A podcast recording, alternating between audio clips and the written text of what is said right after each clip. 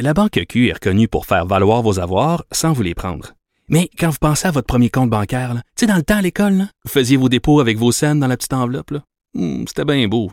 Mais avec le temps, ce vieux compte-là vous a coûté des milliers de dollars en frais, puis vous ne faites pas une scène d'intérêt. Avec la Banque Q, vous obtenez des intérêts élevés et aucun frais sur vos services bancaires courants. Autrement dit, ça fait pas mal plus de scènes dans votre enveloppe, ça. Banque Q. Faites valoir vos avoirs. Visitez banqueq.ca pour en savoir plus. Les effronter. Avec Geneviève Peterson. Les vrais enjeux, les vraies questions. Vous écoutez Les effronter. La crise de la COVID-19 dans les CHSLD démontre les importantes lacunes de certains établissements. Puis je dis certains parce que je pense que c'est important de pas mettre tout le monde dans le même panier. Il y a plusieurs sortes d'établissements qui prennent soin de nos aînés au Québec, mais j'avoue que parfois c'est un peu difficile de s'y retrouver. Comment on en est arrivé là à cette crise que l'on traverse en ce moment? J'en parle avec Louis Demers, professeur à l'École nationale d'administration publique. Bonjour, Monsieur Demers. Oui, bonjour. Euh, euh, en premier lieu, j'ai envie de vous demander euh, si vous avez entendu M. Legault euh, faire son mea culpa par rapport euh, à la situation dans les CHSLD, notamment en ce qui a trait au salaire des préposés aux bénéficiaires. Oui, oui, j'étais à l'écoute. Comme bien les Québécois, comment, quelle est votre réaction? Bien, honnêtement, je trouve que de mettre l'accent sur la rémunération Hmm. des préposés aux bénéficiaires dans les CHSLD publics, c'est c'est c'est une vision un peu étroite. C'est-à-dire que les gens qui sont vraiment mal payés, c'est les préposés dans les résidences privées pour aînés. C'est ces gens-là qui gagnent 13 ou 14 dollars de l'heure, qui n'ont pas de protection, qui ont peu d'avantages sociaux. Donc, si vous augmentez de 17 à 20 dollars, vous avez 3 dollars de plus aux préposés dans les CHSLD, l'écart s'accroît avec ceux des résidences privées. Fait que là, vous n'avez rien résolu. Vous allez simplement attirer les préposés des résidences privées vers les CHSLD, ce qui est déjà le cas actuel, parce qu'il y a un écart significatif entre la rémunération globale, pas juste le salaire horaire, mais les avantages sociaux, les congés et ces choses-là. Donc, ça, c'est mon, mon, premier argument. C'est sûr qu'au total, je suis tout à fait d'accord pour qu'on rehausse le salaire des bas salariés. Et en particulier ceux dans les résidences privées, les petites, entre autres, qui n'ont pas les moyens de payer les salaires des grosses résidences, etc. Fait que je pense que c'est une solution qui est partielle, mais je m'en serais pas mis autant que ça. Parce que même si on augmente demain matin la rémunération, ce qui est déjà le cas parce qu'il y a une prime, ouais. ça crée pas de préposés de nulle part. Là. On peut pas en inventer, là. ça c'est sûr. La deuxième chose, c'est que pour avoir fait des entrevues dans ce monde-là, c'est que le premier élément qu'il faut améliorer, c'est la qualité des conditions de travail. Je pense que si vous faisiez un sondage dans les CHSLD, il y a peut-être davantage de personnes qui se plaindraient de la détérioration de leurs conditions de travail que de leur rémunération.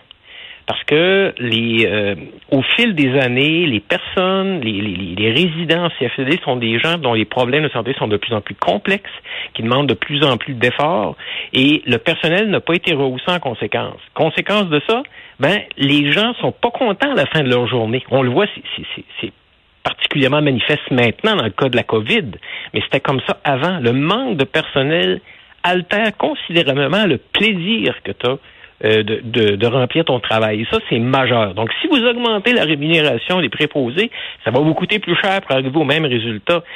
Parce que si vous en engagez plus pour leur permettre d'avoir des bonnes conditions de travail, qui mmh. me semble la chose à faire en priorité, ben c'est sûr que le coût va augmenter. C est, c est, on peut pas acheter le problème avec de l'argent simplement. C'est ce pas suffisant. Ce qu'on entend beaucoup, Monsieur Demers, notamment en ce qui a trait aux résidences privées, c'est que les préposés aux bénéficiaires n'ont tout simplement pas vraiment le temps de donner les soins euh, auxquels auraient droit les patients. Exact. J'ai même dans, dans, les quelques entrevues que j'ai faites mmh. des gens qui travaillaient dans les qui étaient dans une résidence privée qui ont décidé d'aller dans un CHSLD parce que les conditions de travail étaient meilleures, les conditions de salaire, pas de travail, pardon, et mmh. qui sont revenus. Donc, ils préféraient avoir une condition de vie meilleure, d'offrir des meilleurs services aux personnes qu'ils desservaient que de gagner plus cher d'un CHSLD. C'est peut-être anecdotique, je peux pas dire que c'est général, mais c'est ça le, le, nerf de la guerre, c'est de permettre aux gens qui sont sur le plancher, mm. les préposés, mais aussi les infirmières auxiliaires, qui sont très nombreuses dans les milieux de soins, plus que les infirmières euh, bachelières ou praticiennes. Dans les soins de longue durée, il y a beaucoup d'infirmières euh, euh, des, des, infirmières euh, auxiliaires qui, qui, jouent un rôle important. On en parle peu parce qu'on les mélange toutes dans les, 3, 4, 5 sortes d'infirmières qu'on a maintenant. Ben, je pense qu'on mélange les infirmières, Monsieur Demers, puis on mélange aussi les maisons de soins parce que là, il y a le CHSLD, il y a les ressources intermédiaires, les résidences privées et euh, ça fonctionne pas du tout de la même façon. Puis là, euh, puis je pense que c'est normal en ce moment. Là, tout le monde à peu près est dégoûté par ce qui se passe dans les résidences pour personnes âgées. Les gens sont inquiets, les gens cherchent un coupable, vraiment là. Et j'ai l'impression qu'on se renvoie un peu la balle euh, aux différents paliers. Sauf que j'ai envie de vous demander qu'est-ce qui fait euh, au niveau euh, de la façon dont on a administré ces résidences-là, puis évidemment public, privé, c'est pas la même chose, mais qu'est-ce qui fait qu'on s'est rendu là dans nos CHSLD et dans nos résidences privées en ce moment? Si on remonte un peu dans le temps, on avait des problèmes de budget. Les CHSLD, encore une fois, là où on accueille les gens qui ont des problèmes les plus les plus importants à traiter mm. et qui ont augmenté de lourdeur, comme on dit dans le jargon. C'est mal dit, mais ceux dont les problèmes sont les plus complexes, ceux qui demandent le plus d'attention et le plus Beaucoup de, de problèmes cognitifs. C'est ça, entre sur des démences. Donc, ça demande des gens qui consacrent plus de temps. Donc, à personnel constant, la qualité diminue parce que l'effort à fournir est plus grand. Donc, au point de départ, il manquait d'argent. C'est-à-dire qu'on a sous-financé les CHSLD. Mais depuis, c'est un autre monde déjà vu d'aujourd'hui, mais depuis deux ou trois ans, il y a le plein emploi. Et le plein emploi, ça veut dire que les gens sont moins disponibles pour occuper ces postes. Et donc, c'est moins un problème de budget qu'un problème de ressources humaines, ce qui n'était pas le cas auparavant. Il en manquait pas, il en aurait pas manqué si on avait ouvert davantage de postes. Hmm. C'est récemment qu'on n'est pas capable de nantir des postes parce qu'il n'y a pas personne pour les occuper. Puis les gens préfèrent, mais surtout que quand les conditions de travail sont mauvaises, c'est une bonne raison pour ne pas aller travailler là. Donc, même à Québec, on a ouvert gratuitement des formations pour les préposés, une sorte de préposé qui a besoin de moins de formation que les, préposés patentés. Puis il n'y a pas personne qui s'est présenté parce que c'est tellement pas attrayant. Donc, c'est ça la clé, rendre le travail attrayant. Le salaire est une chose que les gens considèrent, c'est bien mm. évident, mais la clé, c'est que si les gens ont un travail qui, qui, ne leur plaît pas, dans lequel ils se réalisent pas, ils vont pas rester. Mais en même temps, euh, puis là, euh, j'ai l'air de m'acharner sur les résidences privées, mais j'ai l'impression quand même, parce que ce sont euh, des résidences à but lucratif, OK? Puis bon, on s'entend, il y a cinq grands groupes qui contrôlent ça au Québec. Le but, c'est de faire du profit. Il y a certains de ces groupes-là qui sont cotés en bourse, donc les actionnaires s'attendent à du rendement. Et j'ai l'impression que le modèle d'affaires sur lequel on s'appuie en ce moment, c'est cette précarité d'emploi dont vous parlez. Oui, ben, je pense que là, vous avez raison. Je pense que euh, vous avez eu une universitaire ce matin qui a dit ça de manière très éloquente. Je suis d'accord avec elle. Euh, on, recrute des personnes qui n'ont pas vraiment le choix de faire autre chose, des, des nouveaux Québécois, puis des gens qui ont une formation souvent d'infirmiers, infirmières, mais qui peuvent pas se trouver parce qu'ils n'ont pas les reconnaissances de leur diplôme. Je suis d'accord avec ça. Mais donc, la, la solution, c'est faire en sorte que ces gens-là aient des meilleures conditions de travail. Et là, ce qui va arriver, c'est que le coût des logements va augmenter, c'est que la popularité des résidences privées, qui est tellement grande au Québec, va se restreindre un peu, parce que si ça coûte 200-300 dollars de plus par mois pour payer le monde comme du monde, ben c'est ça qui va arriver. Et là, on, est dans une zone où le gouvernement est content qu'il y ait des résidences privées, parce qu'il y a 15 ans de, tout l'argent que le gouvernement du Québec consacrait aux personnes âgées, il y en avait plus que 70% qui allaient dans les CHSLD seulement. Donc, c'est pas pour rien qu'on n'a pas beaucoup de services à domicile parce que l'argent était pompé vers les CHSLD. Depuis ce temps-là, ben, les résidences privées euh, logent plus que deux fois plus de personnes que les CHSLD publics, privés, conventionnés, nommés-les, parce que le gouvernement ne paye pas pour l'infrastructure. Le gouvernement au Québec, ce qu'il fait, c'est pour ça qu'il y a plus de Québécois dans les résidences privées qu'ailleurs au Canada. En tout cas, c'est une des raisons.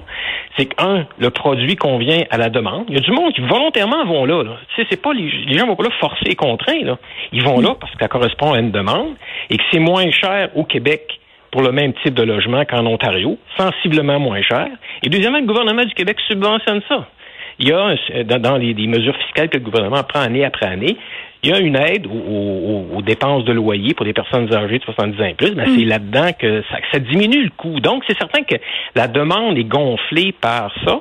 Et de l'autre côté, ben, les employés qui travaillent sont souvent euh, très mal rémunérés.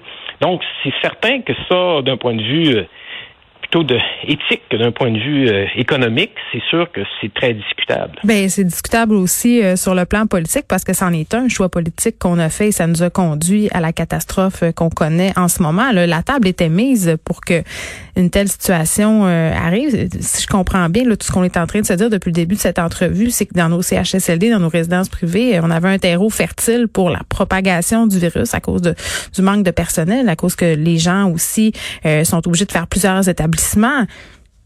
Oui, exact, c'est exact. C'est euh, des, conditions qui étaient parfaitement propices à ça. Hmm. Mais toutes les, vous avez eu beaucoup d'épisodes de paquebots qui ont fait des manchettes avant que ça tombe dans les CHSLD. Vous avez maintenant le porte-avions français. Hmm. C'est des milieux fermés les milieux fermés où les gens se côtoient, sais, dans, un réfectoire de, porte-avions ou dans une dans un milieu, dans, un, dans une, une, salle à manger d'un d'un grand paquebot, les gens se croisent, ils sont pas toujours à distance. C'est que c'est sûr que ces milieux sont propices. Donc, au Québec, il y a plus de décès parce a peut-être plus de personnes âgées dans ces milieux fermés et qui n'ont pas été assez fermés. C'est que les gens qui, semble-t-il, ont communiqué ça, ce soit des proches ou mm. des travailleurs. Puis les travailleurs, on a bien vu pourquoi.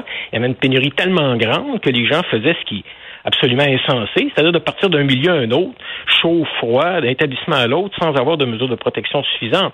Ça, c'est une recette pour l'échec, mais en même temps, dans les circonstances dans lesquelles ils étaient, probablement que les gens ont fait au mieux. Il y a peut-être des gens incompétents là, qui vont ressortir du lot, mais euh, j'ai l'impression qu'on aurait été à leur place, ça aurait été difficile. Tu peux pas inventer quelqu'un qui se présente pas au travail. Là, ça c'est une spirale descendante. Il y a, moins de personnes viennent, les gens sont malades, euh, donc il y a de moins en moins de personnes pour assurer la relève. Ceux qui pourraient venir, ils veulent pas venir parce qu'ils veulent pas se tuer à l'ouvrage littéralement.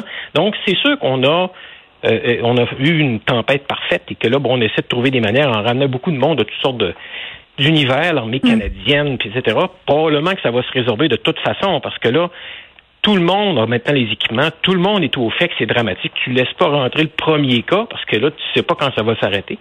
Fait que je pense que c'était bien dit dans le point de presse du premier ministre aussi, c'est beaucoup Montréal-Laval. Mhm. Donc, c'est sûr que dans l'ensemble du Québec, au total, c'est une réussite ce qui s'est passé. Montréal-Laval, pour des raisons qu'on sait déjà, mais qu'on va probablement expliquer par la suite, ben, ça n'a pas été une aussi grande réussite pour employer un euphémisme. Et vous savez, euh, tantôt, M. Desmas, le premier ministre, euh, disait euh, que ça faisait partie de ses promesses électorales. Hein, avait promis d'injecter 245 millions dans les CHSLD, avait promis aussi de d'un peu rebouger ça, là, les CHSLD, de les rebaptiser aussi, de faire des plus grandes maisons. C'est peut-être une grande question, là, mais est-ce que vous pensez qu'il est trop tard? Ben, c'est-à-dire que le c'est pas des choses qui se résolvent du jour au lendemain, du jour au lendemain. Il n'y a pas sur l'étagère, tu sors sur l'étagère, tu l'installes. Pour faire un jeu de mots naval, mais le paquebot coule quand même pas mal en ce moment. Oui, c'est ça, mais en même temps, les maisons pour les aînés que la ministre Blanc a annoncé, hmm.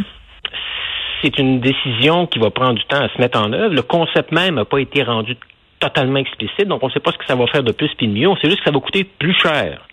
Donc ça, c'est pas forcément une bonne nouvelle parce que 100 euh, personnes âgées dans une résidence qui coûte très cher avec le personnel de la construction, c'est de l'argent que tu n'as pas pour servir les gens à domicile, qui est une autre grande lacune. Donc, moi, ce que j'espère de cette crise-là, c'est qu'on fasse un bilan vraiment honnête et qu'on regarde ce qu'on peut faire de différemment, pas forcément de plus. C'est pas en rajoutant 40 000 lits de CHSLD qu'on va forcément résoudre le problème. Sans gérer autrement les affaires. C'est ça. Mais je pense que c'est de mettre davantage, et ça, c'est tellement, on, lit ça partout dans n'importe quel livre de santé publique, c'est travailler en amont des problèmes, pas en aval. Travailler avant que les problèmes arrivent, ça va vous éviter d'avoir à traiter des problèmes une fois. On voit bien dans le cas des, des bien mieux d'empêcher le premier cas de, pandémie que de résoudre 200 cas puis d'en avoir 45 qui meurent dans le lot. Oui, puis vous l'avez. On peut déplacer l'argent vers la santé publique, il y a eu des compressions budgétaires, déplacer l'argent vers les services à domicile, un meilleur diagnostic, davantage de soins, pas juste pour le repas, mais aussi des soins des, à la maison. C'est des choses qui vont éviter que plusieurs personnes se retrouvent et se communiquent les maladies. Ça a été une pandémie, ça peut être la grippe l'année prochaine, un autre type de virus. Mais plus les gens sont ensemble, ben, plus que ça, facilite la propagation des, problèmes de ce type-là. Et je pense euh, que l'OMS a été très clair à ce niveau-là. On n'est pas à notre euh, première pandémie, ce ne sera certes pas la dernière. Louis Demers, professeur à l'École nationale d'administration publique, merci de nous avoir parlé. Par rapport à cette entrevue auquel M. Demers faisait allusion un peu plus tôt, c'est assez intéressant. C'est Lise Boivin Louise Boivin, pardon, professeure au département de relations industrielles de l'Université du Québec, qui a parlé avec mon collègue Benoît Dutrisac ce matin, justement, par rapport à cette façon dont on gère euh, les résidences privées pour personnes âgées euh, d'une façon strictement économique. Vous pouvez aller l'écouter sur le site de Cube Radio.